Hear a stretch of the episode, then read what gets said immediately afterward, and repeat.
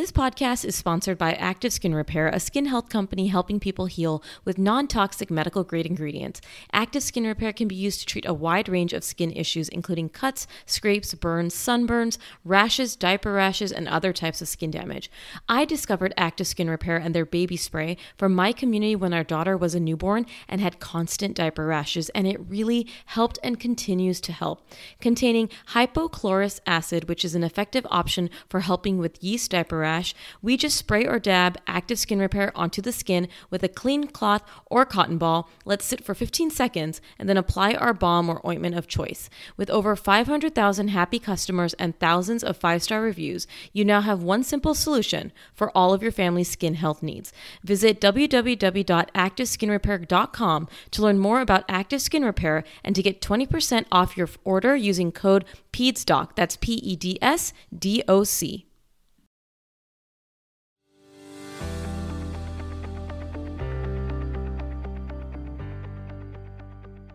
Hey everyone, welcome to the Peds Doc Talk podcast. I'm your host, Dr. Mona, where each week I hope to educate and inspire you in your journey through parenthood with information on your most common concerns as a parent and interviews with fellow parents and experts in the field. My hope is you leave each week feeling more educated, confident, and empowered in the decisions you make for your child.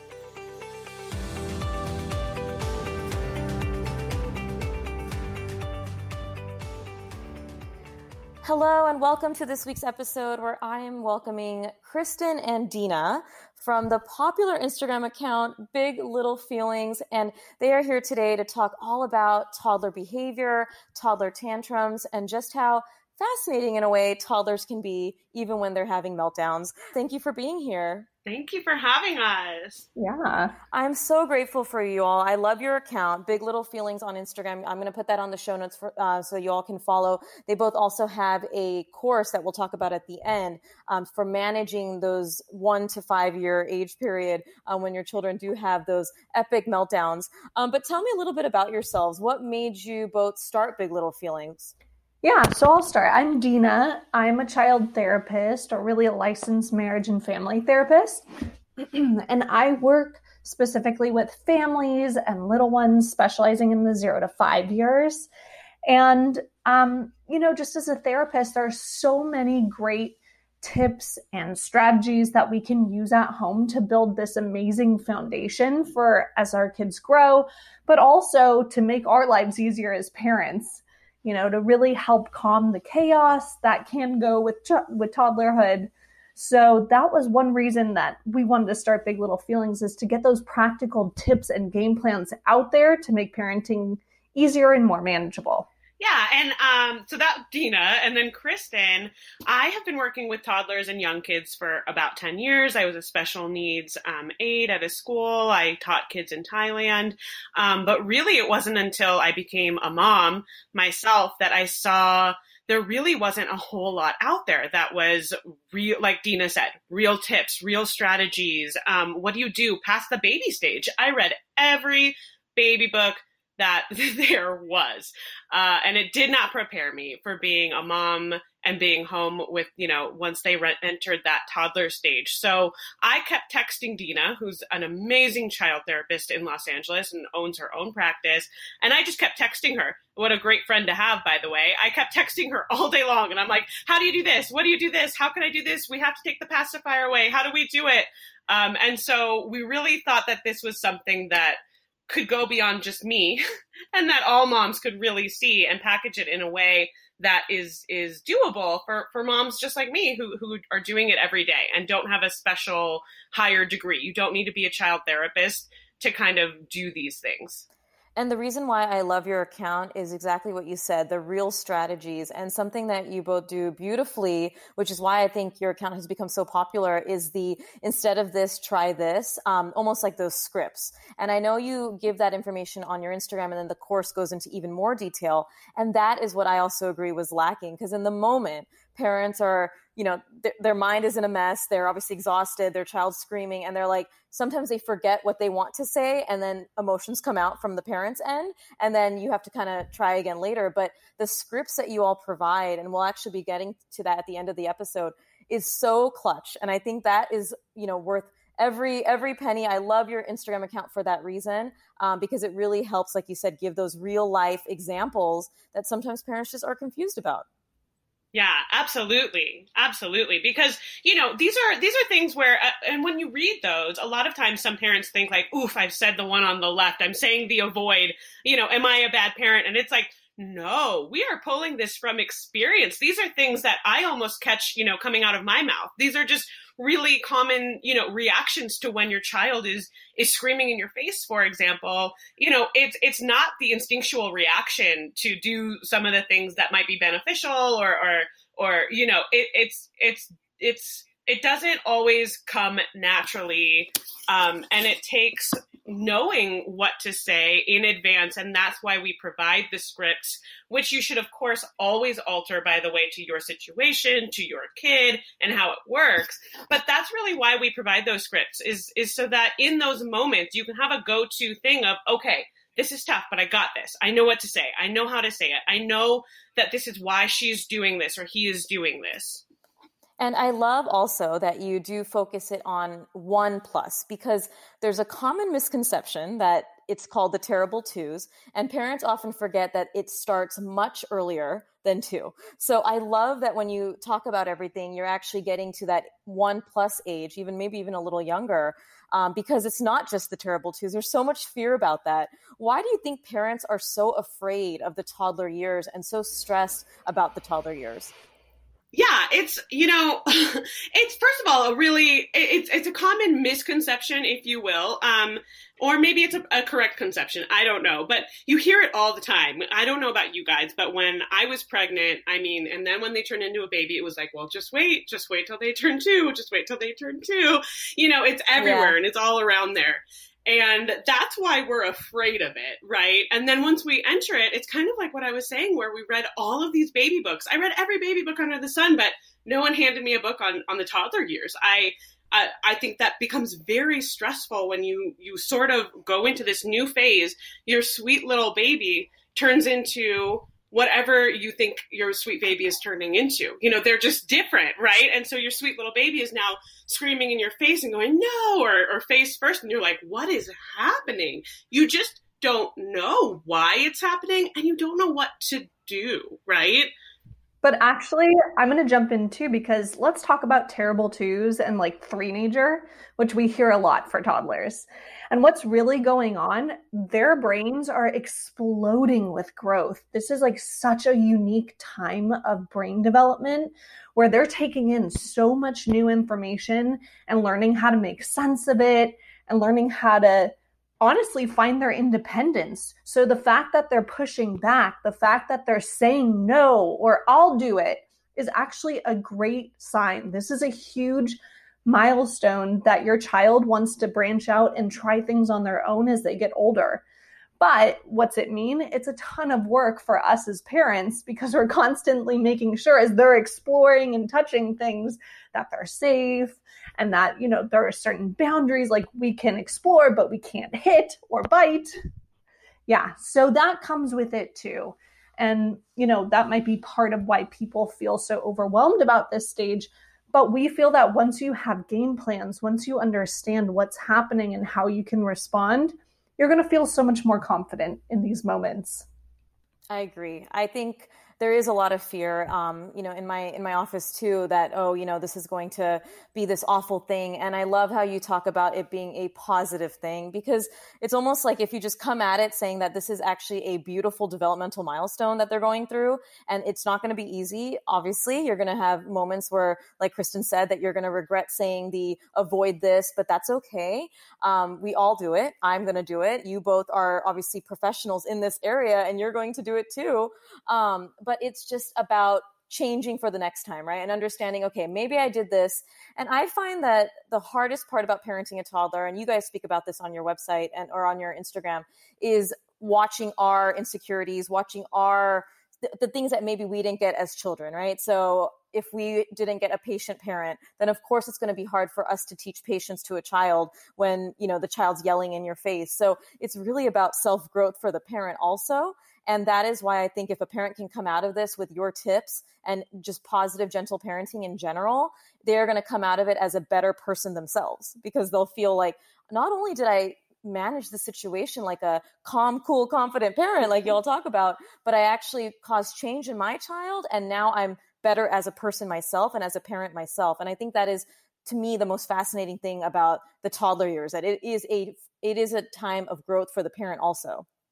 Yes, I mean, even that's reparenting is, is kind of Deena's Deena's forte too. She loves that, and that's kind of that idea of of when you were not your needs perhaps weren't met, or some people think that that means childhood trauma. But for me, for example, just to put that into what we're saying, just your toddler having really big feelings, what it looks like is crying and screaming and being sad and angry and overwhelmed I personally was taught to kind of, you know, in our generation, our parents' generation, it's, it's shove that down. You're fine. Shove it down.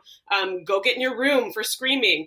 And so as an adult, I'm incredibly uncomfortable when big feelings happen. It just, it makes my insides like crumple up and I, I crunch up and oh, I get so nervous and I'm sweating. And it's exactly what you're saying where, where this is a time that we actually get to reparent ourselves, which again, Deena, I mean, she's just amazing in that field it's totally a time of regrowth and reparenting yourself. And as an adult now, because of the way that we have kind of been doing this with our own kids, I find that I'm more open emotionally and with my feelings instead of stuffing them down and doing really unhealthy, toxic ways to get through that. Now even I'm okay with my feelings. It's it's pretty crazy. It's pretty great. well, just to add on to what we're doing is we're building resilience for our kid, but we're building resilience for ourselves in these moments. Because when you think about life, we're not, the goal is not to make hard times or big feelings go away. That's part of life, that's healthy.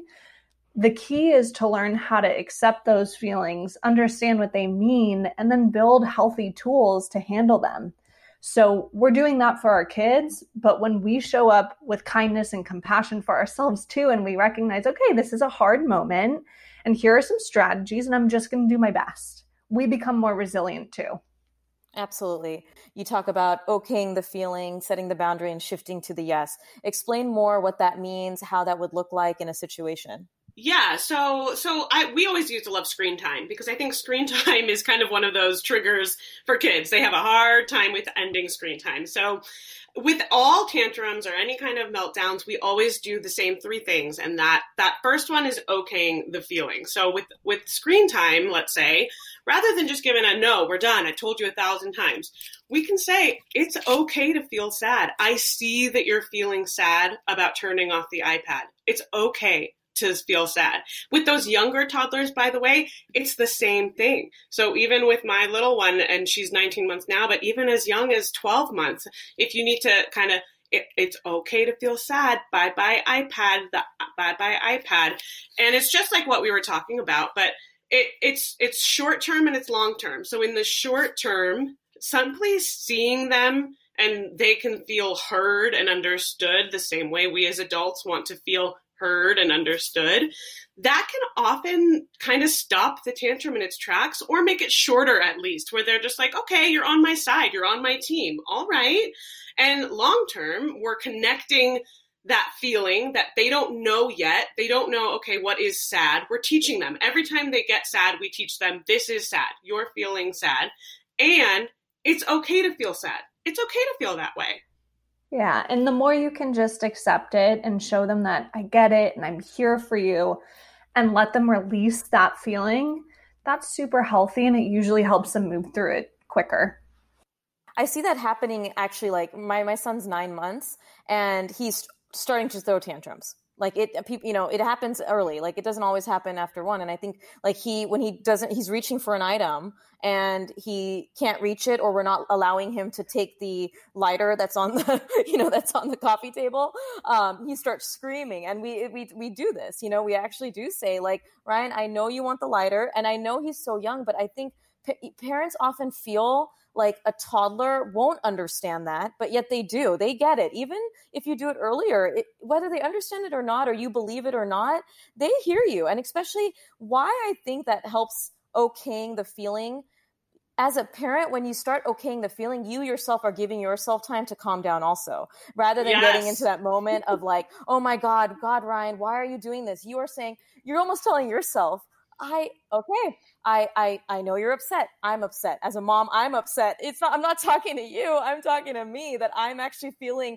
upset too right now. So I almost feel like it's a form of self therapy that you're telling your kid, I know you're sad. Mommy's sad too. I know you're sad and frustrated and it's okay to be frustrated. And I feel like it gives that little that that little time for that parent to calm down too.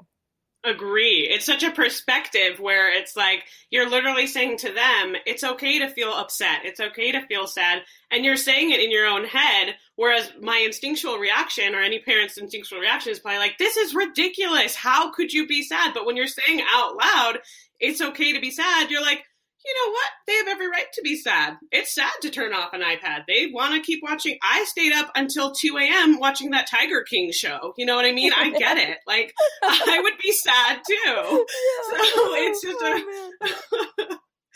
um, and then so the second step after okaying the feeling it's we always you always want to state the boundary.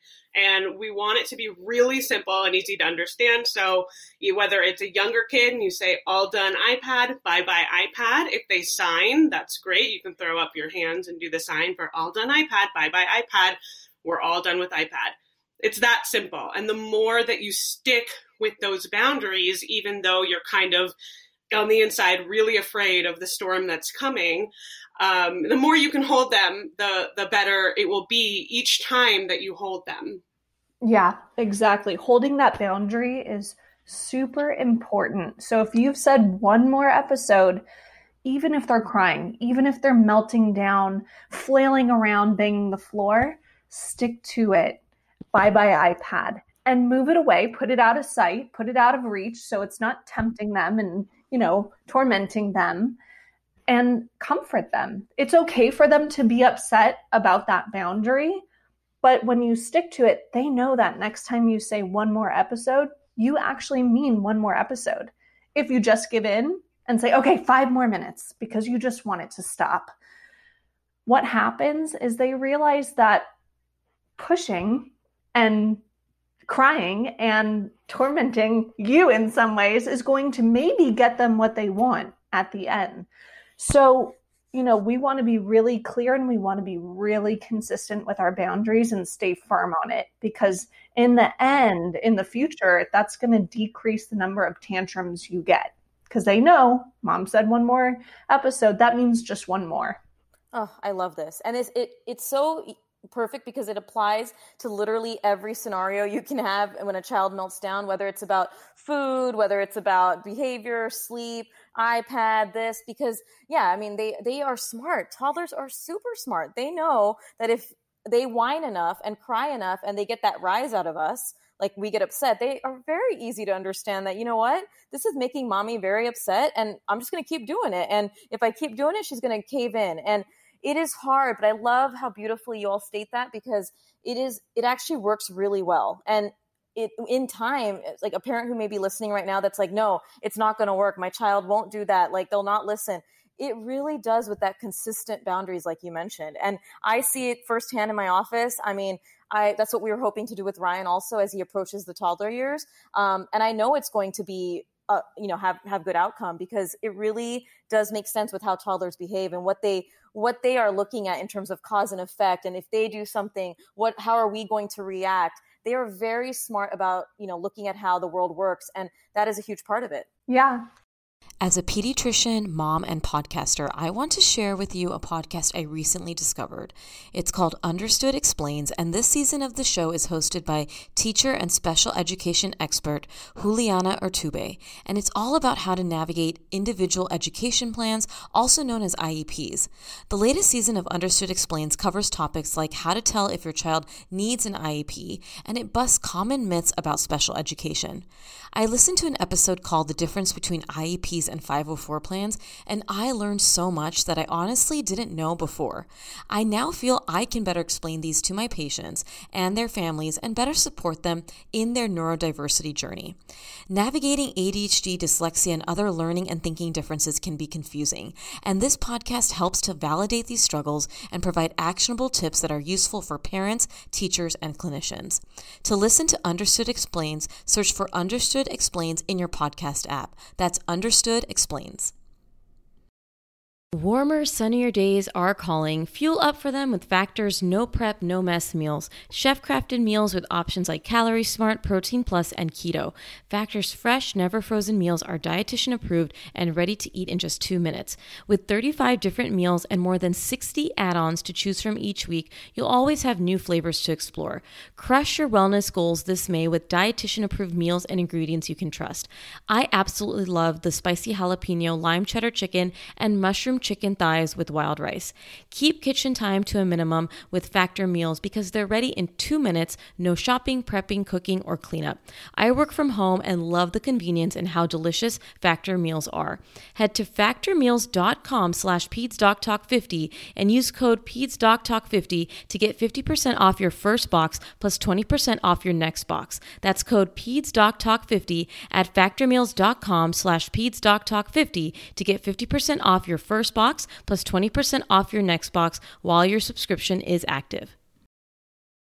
And one more reframe for us to keep in mind is that their pushback is again healthy because they're saying, well, you said no, but I know what I want. That's part of their independence, is when they're kind of standing up for it. So it's kind of cool to look at it that way, too um, yeah, so then the, the third one is exactly kind of what Deena is leading in there with, which is your toddler has this really healthy urge for control and power. It's it's part of their brain development. And so we want to be the parents who are in charge of and leading the big stuff. So, what time bedtime is, when we leave, how many episodes we're having, when iPad is all done, those really big concepts we want to be kind of leading and calm and in control of those things. And our toddlers, even though they think they want all of the power and control, they actually feel safest when we're holding those boundaries and we are in charge of those bigger stuff.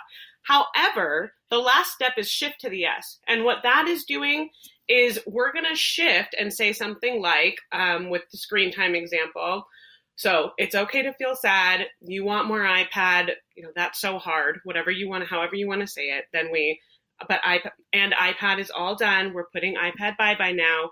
It's time to go outside. Do you want to do bubbles or do you want to do the slide? Uh, or whatever it may be. It's time for bedtime. So, do you want to do Clifford or do you want to read this book? You offer two choices. And so, you're still holding those overarching structure that makes them feel safe, but they can pick something really small um, it, we don't tell them it's small, we tell them it's big, and we put them in charge. And that shifts their brain out of just hearing no, no, no, no, no, no, no, no, no all day long and just hearing that boundary. And it shifts into, okay, this is my choice. I'm going to go choose my shoes now. So I'm choosing the red shoes, I'm choosing the leave. We're doing this together. Let's go.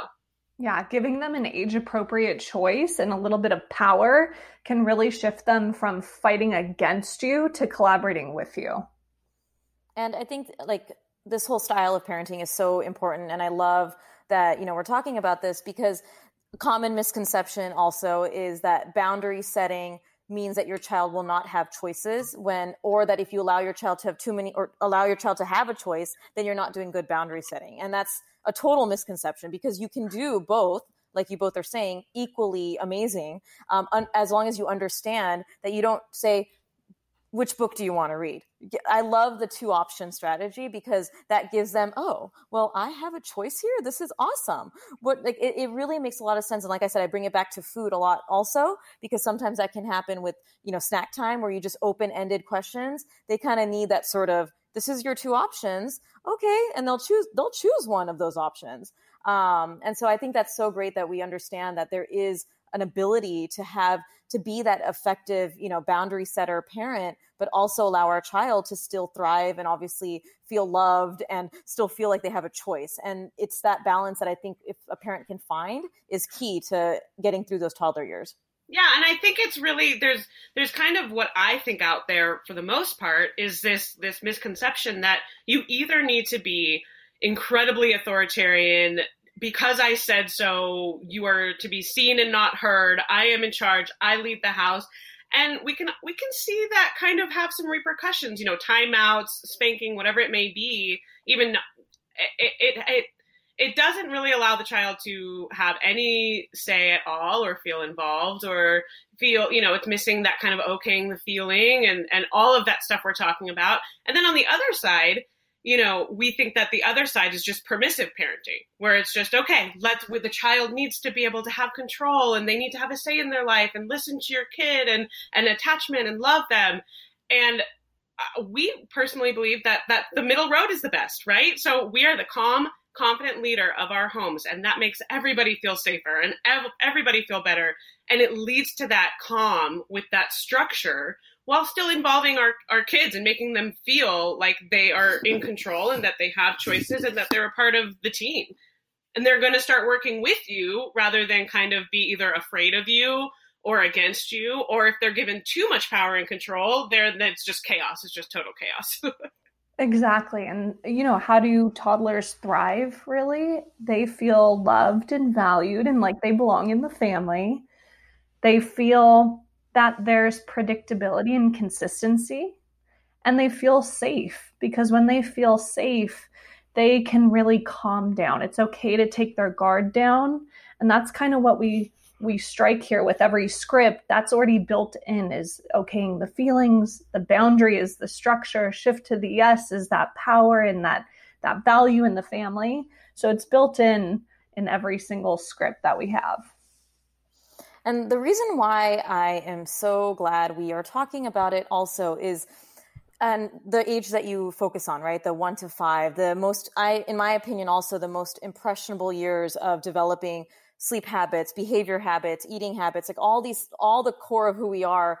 I, I feel like is in the first five years. That's why I'm so into early childhood education, how we parent our children, how we handle our emotions in front of our children is key. And I am Indian. A lot of, not all Indian families, but a lot of Indian American parents are very authoritarian it's just what it was and not just me but a lot of my friends like their fathers or mother but usually the father very authoritarian and it was you know spanking culturally was very common in our culture. Um, and you know, as I got older, I started understanding more as I learned more about child development and I learned more about myself, how much that impacted me as an adult.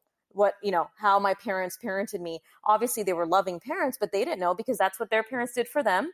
And that's what, you know, their parents' parents did for them. So it's really about anyone listening understanding that if you were parented in that way, like you were in an authoritarian type of, this is my way, you do this, spanking, whatever it is, you can break that cycle and say, you know what? I didn't like the way that made me feel. I didn't like the way that it created, you know, it created me who, who I am today. I ended up having really bad, temp- a really bad temper. And to me, I attribute it to how I was parented. Um, it, they didn't allow me to have those that emotional freedom. And as I became a pediatrician and learned more about this, I was like, no, I don't like that. And I see that it can have a huge impact. And so for anyone listening, remember that that's what we talked about at the beginning that this goal here is that we can change also just because something was done and you think you turned out fine it's always important to understand that there can be impacts for children um, down the line that we may never really see because they'll be a grown adult um, and they're working on their own their own issues now. Um, but it's important to recognize the big feelings that these little kids have. Yeah, and there's there's I mean, Deena can tell you especially, but there's so much research now, particularly in the way of spanking, that is directly directly related to more aggression. Um, so yeah, if you are listening, and this was the way that you were parented, and it's just hard to get out of that cycle, um, and you feel like your kid is just not responding, like you just you're stuck in this punishment cycle, whether it's spanking or whether it's timeouts, which I would not ever put those two in the same category, you know, in terms of mm-hmm. severity, but punishment cycles in general, if you feel really stuck, like you keep punishing and then they keep getting kind of quote unquote worse, it's just more hitting and more biting. That's that's exactly kind of what the research shows, and that when you're when you're doing things that are in a punishment based um, fear kind of mentality, it's really we're not going to make any progress. And that's what our page is all here for. Exactly. Well, I mean, we're talking about discipline now, and what's the real meaning of discipline? It's to teach. You know, your kids, especially in this toddler stage, they don't have life experience. They don't know what they're feeling or how to really connect their behaviors to outcomes. I mean, that's our job is to discipline them by teaching them what they're feeling and how they can handle these feelings and I think that's an important thing to keep in mind. And like Kristin was saying, when kids feel scared, what the science shows is that they're not learning. They go into a survival mode where they're either fighting back or they're trying to run away. And that just blocks learning. So, if we want our kids to really learn coping skills, communication skills, ways of handling their feelings, their needs constructively, we need to help them feel safe at the same time. Agreed. And so, what I want to do now, because this again is such a great conversation about toddlers and behavior and empowering parents to be the best versions of themselves and get through these years, I want to go through the instead of this, try this. Um, we're going to do a few examples. Um, and again, for anyone who does not follow Big Little Feelings, when you go to their page on Instagram, um, a lot of their posts do go through this. Um, they you know have a lot of other information but these are just almost like Kristin said earlier, just like little scripts, you might have to, you know, adjust it for what your needs are and what's going on, but just kind of general examples. And I think through these, you, um, all of you listening will get an idea of how to approach these situations. So maybe we'll do a few, five or something. So if you want to start doing an example. Yeah, let's let's do it. Um, okay, so so perhaps a very common one is food throwing. so whether your child is 12 months or five years, that's for all of these scripts. By the way, it's all the same, and it's all those same three steps. So with food throwing, um, instead of having a really big reaction and going, "I told you a million times, don't throw food," no, no, no, no, no. Deena is going to tell you what to do. Okay, here's what you can try. So you can let them know when you throw food, it tells me you're all done. Are you all done? Right? We're giving them this warning. We're helping bring awareness to the food throwing. And then after that warning, the moment you see them throw food, you're going to swoop in with that boundary and say, I see throwing. Okay, all done now. Next time we eat will be snack time after we play outside and remove the food. No drama. We're calm. We're confident. But what that teaches them is that food throwing means all done, right? And that we're not gonna, it's not a game. Like Kristin was saying, when we have a really big explosion, especially our pre verbal ones, what they end up seeing is like, oh, this is so fun when mom gets really excited and things get really big. And so it can actually reinforce something like food throwing or any unwanted behavior, really. So holding that boundary with a calm, confident energy and just ending the game, so to speak, no more food throwing can really resolve that issue. Awesome. Yeah. So another one is um, kicking, biting, hitting. You know, we think that that's, I think when you're in it, you just think, oh my God, I can't believe my kid is doing this. Like, is there something wrong? All toddlers, they, they hit, they kick, and, and some of them bite, not all of them bite. Um, if you're ever concerned that this is going too far or it's too much, you should always consult with your pediatrician, of course. But generally speaking, some exploration with hitting and kicking is normal.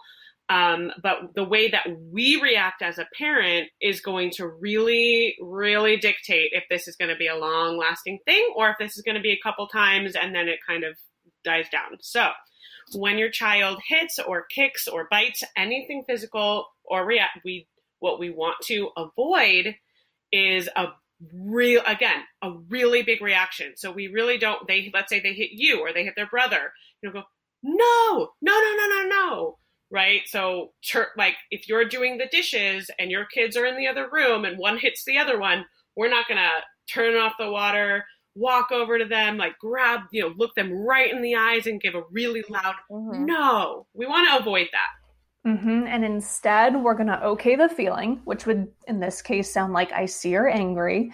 It's okay to feel angry. Bring in that boundary. It's not okay to hit. I'm going to move my body to stay safe. Or if it's a sibling, I'm going to move the baby to keep him safe. Right? That's how we teach them about hitting is not only saying it's not okay to hit, but with that boundary, we're actually taking action by moving our body or moving the baby. And if they continue to hit, like if that in that moment, if they do continue to hit or do the action once you have okayed the boundary, um, obviously you gave the example for food, but how would you go about that in terms of a hitting physical behavior? You're going to actually help them stop. You're, you're going to calmly, gently say, okay, I'm going to hold your arms now to keep everyone safe. And you can give them kind of a bear hug or gently bring their arms to their side.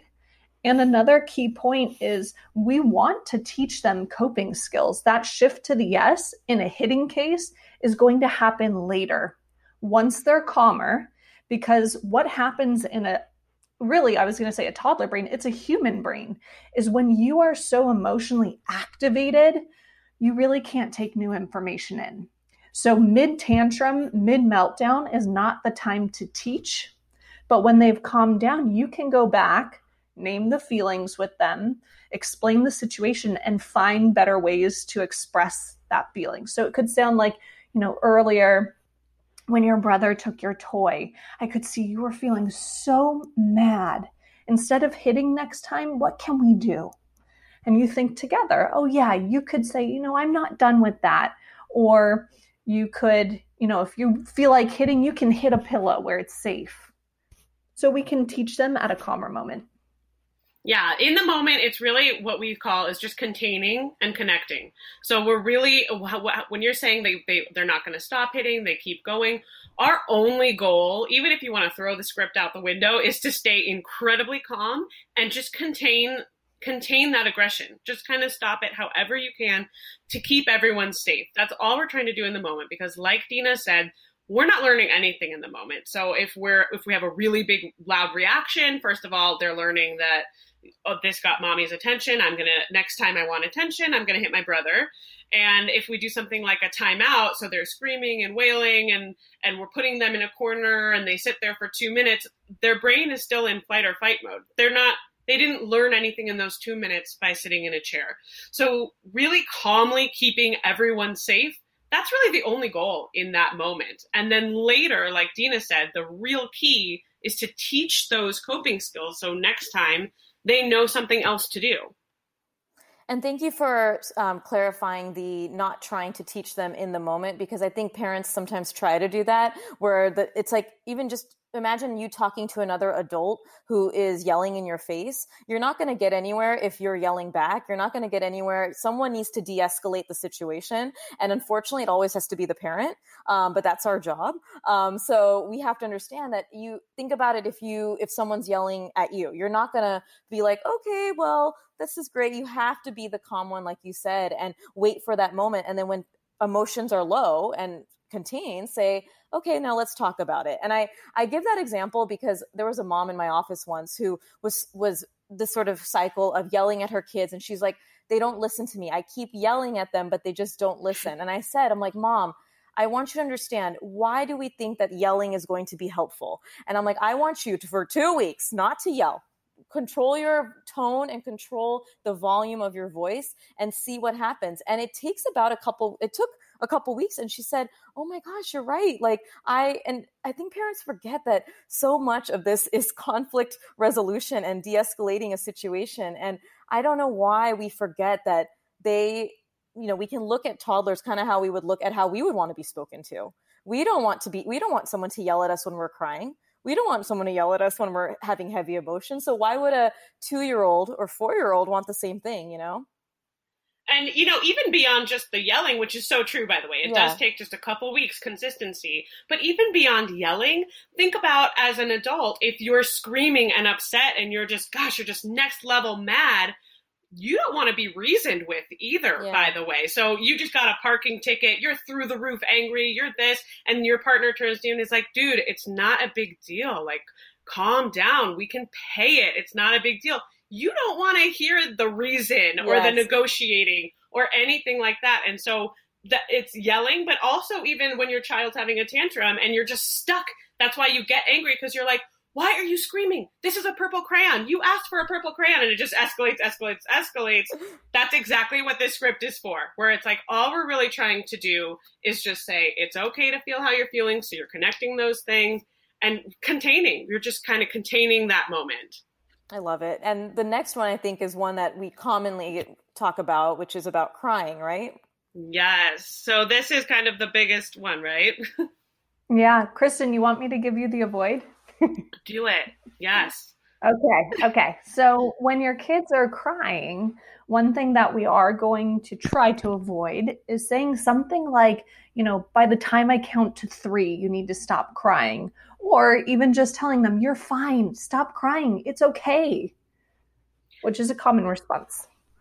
Yeah so in, instead when your when your kid is crying or they are angry or they are frustrated or they are doing any of those things it's that same okay the feeling script of i see that you're upset. It's okay to feel upset. I'm here for you or you're feeling mad it's okay to feel mad if a boundary happens to need to be in there like um, but ipad is all done or i won't let you hit you throw that in there but even just when there's no boundaries, we often just, they're just upset and you're just, it's so tempting to say something like, you're fine, you're fine, nothing's wrong, it's okay, it's okay.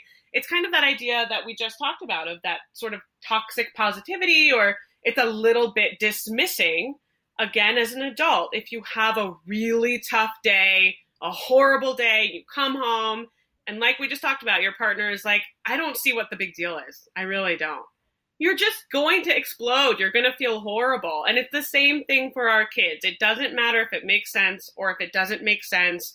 It's okay to feel sad. I hear you. I'm on your side. No, just one that comes to mind too that like never helps me when I'm upset is you need to calm down. it's yes. like has never helped anybody, but yet it's never. so common. I'm Margaret. And I'm Amy. And together we host the podcast, What Fresh Hell Laughing in the Face of Motherhood. Margaret, I would say you're sort of a where are my keys kind of mom. Correct. Sometimes a where are my kids kind of mom.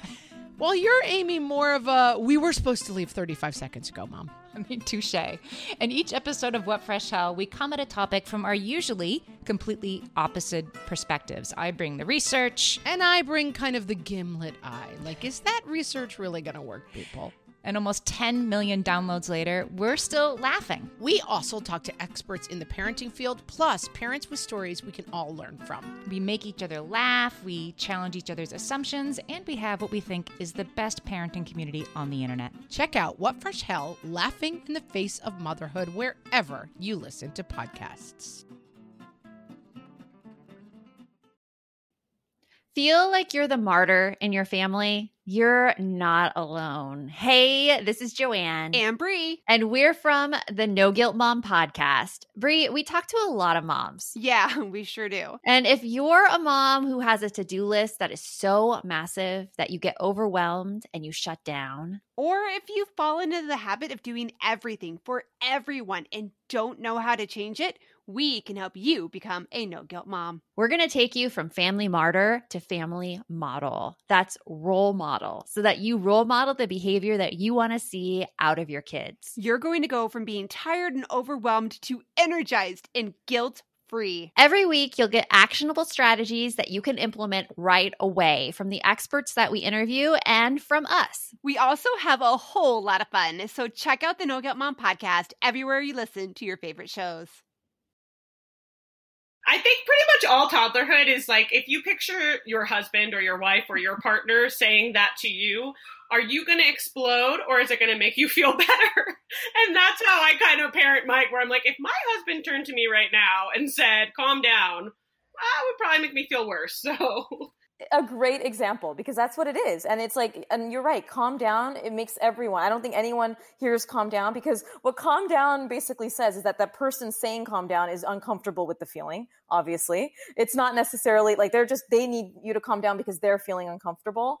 Um and i like what i was about to say was um i just wish my parent like i wish so many grandparents can listen to this because the generations above us who I think not just again culturally for Indian Indian families, but like in general, like this sort of stifling emotions. And even for me, like when I went through like birth trauma, I got so much like, okay, just don't talk about it. It's okay. Everything's okay. And I'm like, no, no, no, no, no. Like I'm going to express how awful it was, and I want that's how I'm going to heal from it.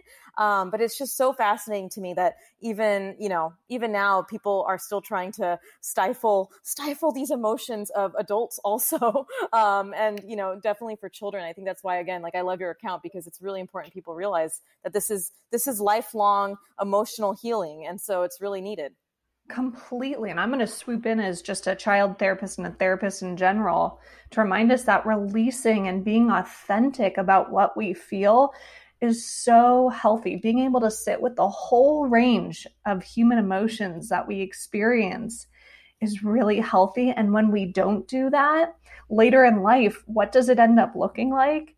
Anxiety, depression. I mean, depression, if you look at the word, it's literally broken down into push down in Latin. We push our emotions down and become depressed.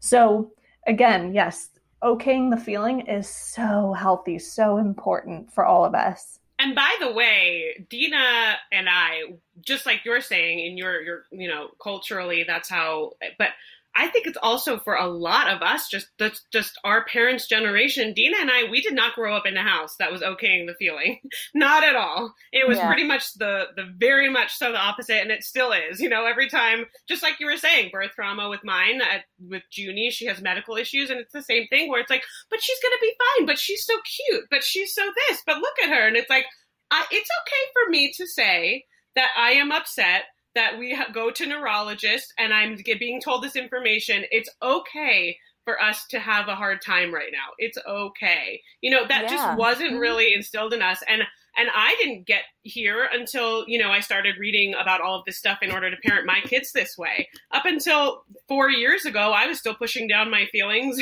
and and just doing the same the same sort of thing. So if you were raised in a different way, um, it's hard. And Deena and I both were raised that way too. This didn't, this doesn't just come naturally to us, is what I'm trying to say. This takes a lot of work yeah. and research, and it, it's hard, but it's it's so super super worth it. Knowing that we're gonna change kind of that generational cycle for for our kids. Oh, I agree. It's it's so worth it. This is like an investment in our children, investment in ourselves, and so I agree with it. Uh, that was a great example. I love I love um, you know not saying stop you know stop crying, okaying it. It goes just it's a small thing that we can do that just really helps them feel safe in that emotional moment of hey I'm sad and like you said it's okay to be sad it's okay to be happy it's okay to dance around like you know it's all these emotions are so equally important happiness is not superior to sadness in many ways. It's all emotions and it's all part of us. And I, I love it. As you can see, I could talk with you all forever because so it's like filling my heart with so much joy because I'm so glad that people all over will be able to hear this. You know, it's just a nice conversation to be having. So I, I think we have a couple more examples. Yeah. Okay, let's do one that has both an okay the feeling and a boundary. So, a common situation with toddlers, they're touching unsafe things, right? They get into a lot of things. So, in these moments, what we're going to try to avoid is again a big loud reaction, which makes it a fun game to go over and touch the the outlet, the cord, and we're going to avoid 1 million warnings. So, usually it's the okay, don't touch that I said, don't touch that. You're not listening. Please don't touch that. And Kristin, go ahead. Yeah. So instead, what we want to do is we want to try that one reminder if we can. This is not safe. I won't let you. And then if they go and we're going to physically remove them. So this is usually probably what we call a tabby, by the way. They're maybe like pre verbal. I would even say nine months up, right? They're starting to explore mm-hmm. even at nine months. Totally. So we want to kind of physically remove them and to let them know I'm going to move you over here now.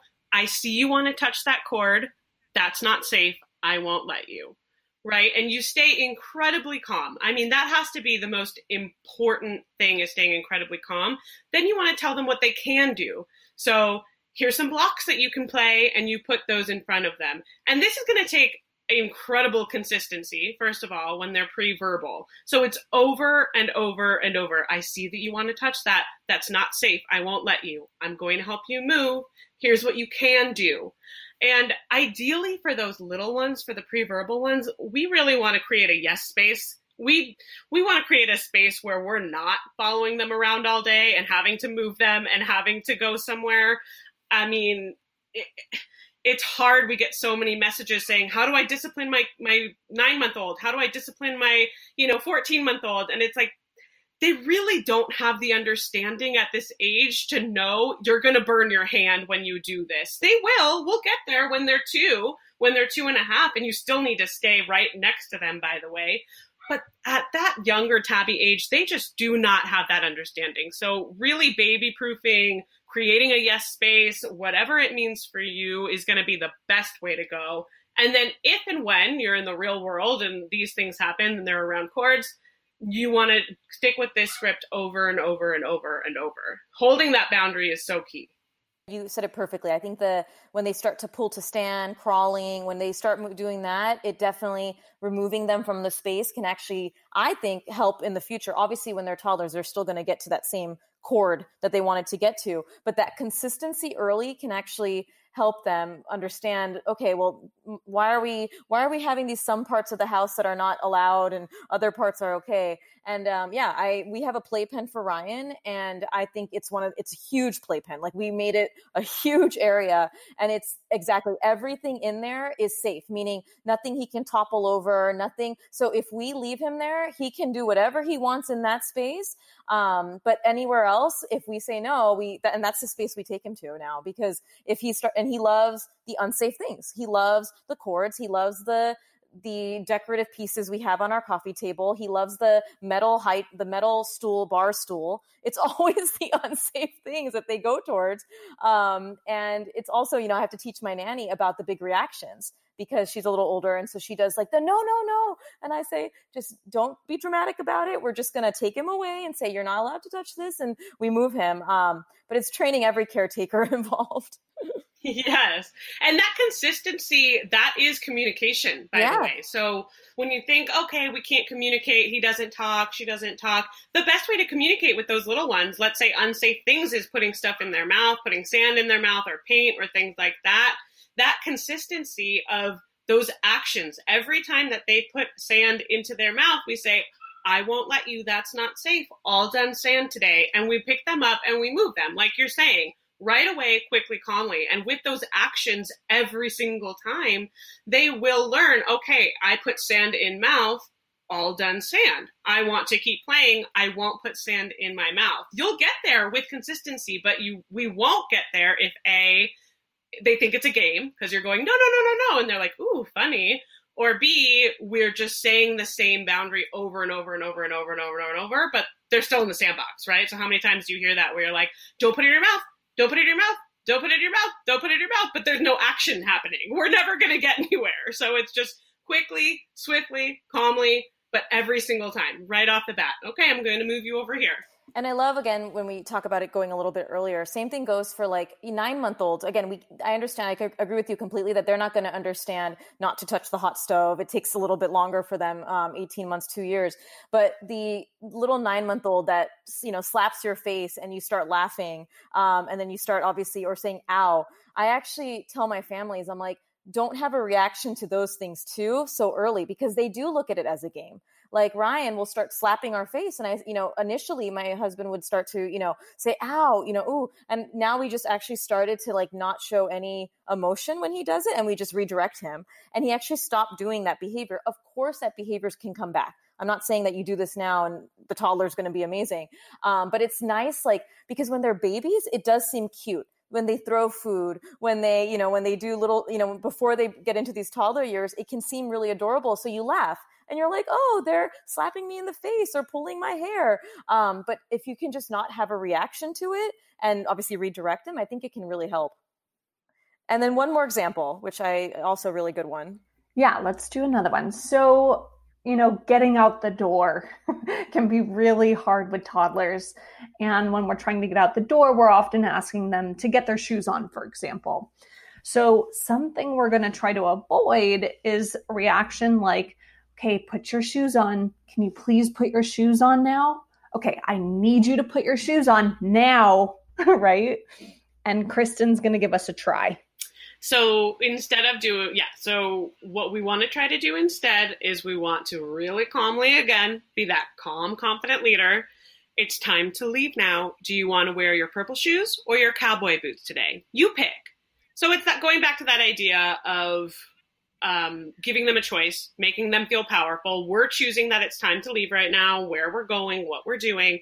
They get to choose which pair of shoes they want to wear. You're giving them two choices, by the way, that are both pre approved. You know, if it's 220 degrees outside, we're not offering sandals out there. Um, and then this is where I think we get a lot of questions is okay, what if they say, no, no shoes, right? So a lot of times giving them that choice really shifts them into being like, yeah, this is me. I got this. I want the red shoes. But sometimes they're still going to be like, no, no shoes and melt down. You want to quickly, calmly, and firmly stick to that boundary right away. We're not even asking, you know, if you want to ask a second time because you think maybe they didn't hear you, sure but we're not repeating okay you want the purple shoes or the red shoes purple shoes or red shoes purple no. If, if we're saying no the first time we're going to step in really calmly and confidently. Okay you're having a hard time picking your shoes. I'm going to pick the red ones today. You'll pick the red ones tomorrow. It's time to leave. And if we have to pick them up and they're upset about it and it's time to leave then that's what happens. It's okay for them to be upset but it's time to leave Oh, to highlight one other thing that Kristin actually did so beautifully, she didn't ask an open ended question like, Are you ready to put your shoes on? She said, It's time to put your shoes on, which is so key. And that's about that boundary. And again, the, ta- the choice or autonomy combination that you were mentioning. And I appreciate you also giving this example because you talked about how you may have to leave the door with a crying child and I think parents often think that the end result of a tantrum will be that everyone does what you need to do. But sometimes you're going to have to go on with your activity and you know everyone has to stay calm especially the adult um, and move on. And you and that is the consistency because what i find happens is that when a parent the child continues crying they retreat from that boundary and they say okay well let's just stay home or let's just not you don't have to do shoes you don't have to do anything because then that gives them the power of the of the whining and the tantrum. So i i love that example a lot yeah, and even uh, the negotiating too, where it's just like a time to go, or the blue shoes, or this shoes, or that shoes, or that shoes, or that shoes. What they're learning, like Deena said earlier, they just learned that they got like 15 more minutes of exactly what they wanted, right? A really good example of this exact scenario too is leaving the park. So, so that same thing where it's that's where I see it a lot with parents. You never want to be picking up a screaming child leaving the park or the playground, and so I see so many parents, myself included, in the past where you're just going back and forth. Okay, fine, two more minutes. Okay, fine. We just learned that we got 15 more minutes of exactly what they wanted, right? Of staying at the park or staying, not putting their shoes on. They learned that that's what they got. But when you can just pick up that, that crying kid, really empathize, it's hard to leave the park. It's time to leave now. And you do it right away. I promise you, with that consistency, it it goes away because they're they're learning when mom says it's time to leave the park it's time to leave the park there's no question about it you know there's no it's happening yeah, and I'm glad you clarified that too because we've gotten the question, well, I don't have 45 minutes to just sit with them yes. and okay the feelings until they're done. Well, no, you can hold the boundary, carry them, and still okay the feelings on the way to the car. Yeah. Yeah. Yes. Oh, so important. And I, I love that that was the final example because like I said, it's you, you, you don't have that time and you are, like you said, the calm, cool, collected leader of your home that you're going to be making those boundaries. And, and you also mentioned a really good example that we create the major boundaries we create what shoes options they have and you can't allow them to wear sandals in 20 degree weather and ex- especially with a coat. Some kids don't want to wear the coat. Do you want you wear your blue coat or your red coat? If they don't want to wear the coat the coat goes on and we move on. But it's so oh i love it. I deena and kristin i'm just I'm loving all this behavior talk. I I really appreciate you both of you being on this episode today because it's so important and like I said I love your account. Tell me more about your course. Like what a family can get out of that if they end up buying your course. Yeah, so we made our course um, specifically with with busy parents in mind, and also grandparents, by the way, caregivers, nannies.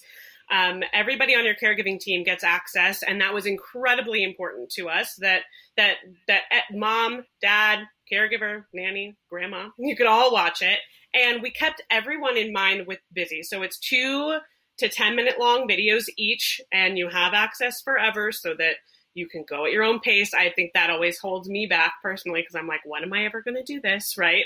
so you can sneak in a video during nap time. And um, it really is a combination of Deena using everything that she has used in her child therapy practice for years for all different kinds of kids uh, high energy kids, strong willed kids, nervous kids, shy kids, all different kids, and also all different parents. So, working parents, stay at home parents, it, we really tried to make it as inclusive for all different kinds of kids, all different parents, all different lifestyles. And um, we walk you through what to do in the middle of a tantrum. We have a seven step plan of, of what to do in the moment of the tantrum. We teach you how to be the calm, confident leader in your home. We have a whole section on discipline because that can be incredibly confusing when you want to be quote unquote gentle parenting, but still discipline.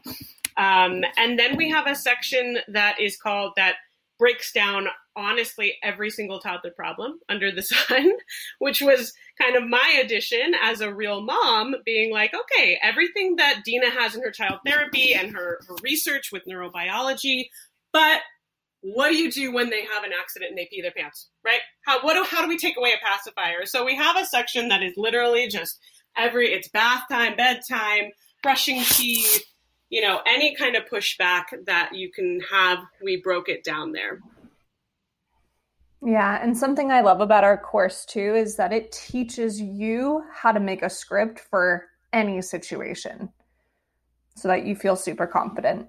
And it's awesome because we, I mean, we just gave five examples, but I know obviously from following your account, um, how many more like you said like the bath time bedtime whatever it is there's so many situations that come through that you can use the similar scripting but it's nice to hear the examples the re- and obviously i know kristin you have two children. Deena you're pregnant expecting any day now. Um, but hearing the real life examples also i know is very helpful to other parents too for kristin you know like hey it may have been like this and this is what we changed. And i know you talk about that kristin a lot on the on your instagram. You'll talk about you know leaving the park with your your girls and then you know what you guys did to change things and how it helped them. So that's a lot of the reason why i love your account too. It's the it's the mix and i'm so excited deena to you know obviously welcome your new baby any day now. Um i know you know it's even you're in this field as a person who's also in the med you know obviously a professional in the medical field it's like you know all this stuff but now you get to actually apply it and it's going to be so awesome. So i'm so excited for you. Oh thank you. Me too. I can't wait for everyone, I'm going to be attaching their Instagram handle and also um, their website so that if you want to check out their course, um, but you definitely need to give them a follow because you will learn so much just from obviously their stories and their posts. And again, thank you both for being here today. No, thank you. I know. I want to hang out more. Oh, I loved it too. Have a great day. Thank you for tuning in for this week's episode. I hope you guys enjoyed it. As always, please leave a review, share it with a friend comment on my social media, and if you're not already, follow me at Peds Doc Talk on Instagram. Love doing this for all of you. Have a great rest of your week. Take care. Talk to you soon.